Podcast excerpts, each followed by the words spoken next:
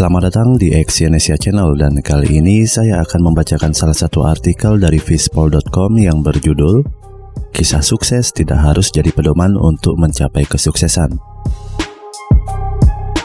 Dari kecil sampai kita dewasa, kita selalu mendengar atau membaca berbagai kisah sukses orang-orang hebat seperti Steve Jobs, Bill Gates, Michael Jordan, J.K. Rowling, dan lain-lain.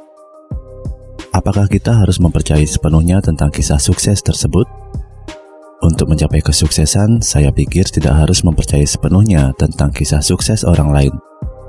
Meskipun di satu sisi sangat wajar bila merasa terdorong atau termotivasi oleh kisah sukses orang-orang hebat tersebut. Di sisi lain, membandingkan cerita-cerita ini dengan situasi kamu sendiri dengan pola pikir jika mereka bisa, saya juga pasti bisa. Beberapa dari kita mungkin bertanya-tanya, saya tidak melihat hubungannya. Nah, untuk menjawabnya, saya telah menyusun beberapa alasan terpenting mengapa kita seharusnya tidak sepenuhnya mempercayai kisah sukses. Perbedaan yang nyata kita harus sadar bahwa setiap orang di dunia ini memiliki keadaan yang berbeda satu sama lain. Saya sering melihat orang yang gagal dalam satu atau dua subjek, misalnya putus sekolah.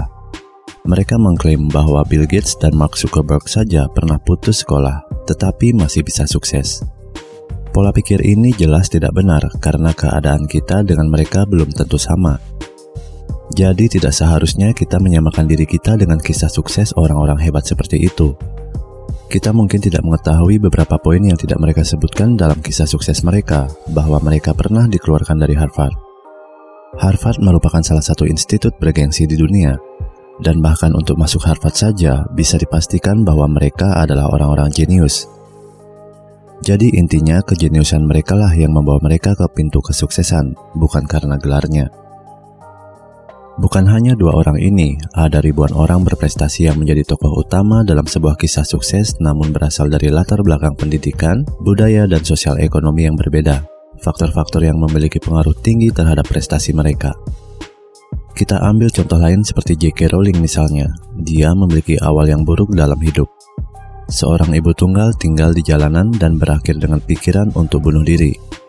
Tapi kemudian dia mencoba peruntungannya dan menjadi pencipta salah satu buku fantasi anak terlaris yang paling menakjubkan dan terbaik sepanjang masa. Namun, bukan berarti jika kamu adalah ibu tunggal yang hidup dengan lusuh dan memutuskan untuk menulis buku, kamu juga akan sukses hanya karena kamu memiliki faktor yang mirip dengan penulis terkenal ini.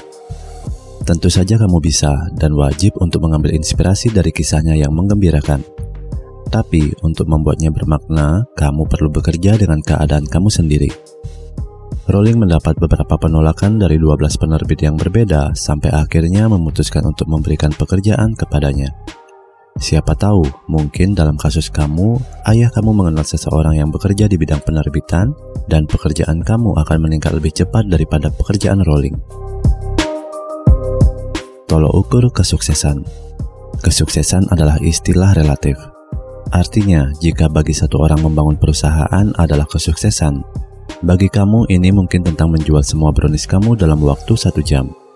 Namun, efek kisah sukses terkenal yang sering dialami pembaca adalah mengubah unsur kesuksesan mereka menjadi sesuatu yang hampir tidak realistis.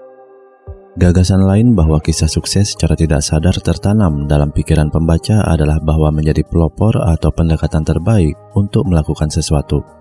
Kata-kata seperti yang pertama, yang terdepan, yang termuda, atau yang tercepat tidak menyiratkan apa-apa selain sebuah tekanan tak terlihat.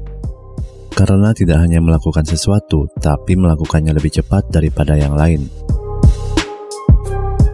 Prequel dan sequelnya yang saya maksud dengan sequel cukup tepat dijelaskan oleh Stephen Johnson dalam video pengantar bukunya Where Good Ideas Come From. Dia menggambarkan bahwa gagasan dan usaha yang sukses tidak diciptakan dalam semalam, dan produk yang kita lihat pada akhirnya hanyalah puncak gunung es yang humongus dari firasat, usaha, dan kolaborasi yang gagal. Dia memberi contoh Tim Berners-Lee, ayah dari World Wide Web, yang mengerjakan proyek ini selama 10 tahun penuh tanpa penglihatan tentang apa yang akan dia ciptakan membatalkan sejumlah gagasan di sepanjang jalan, dan mengkolaborasikan awalnya ide dengan rekan-rekannya. Demikian pula ada juga prequel atau tindak lanjut cerita ke setiap kisah kesuksesan. Hal-hal yang akan memberitahu pembaca apa yang terjadi pada orang atau perusahaan setelah mereka mencapai tujuan yang hebat.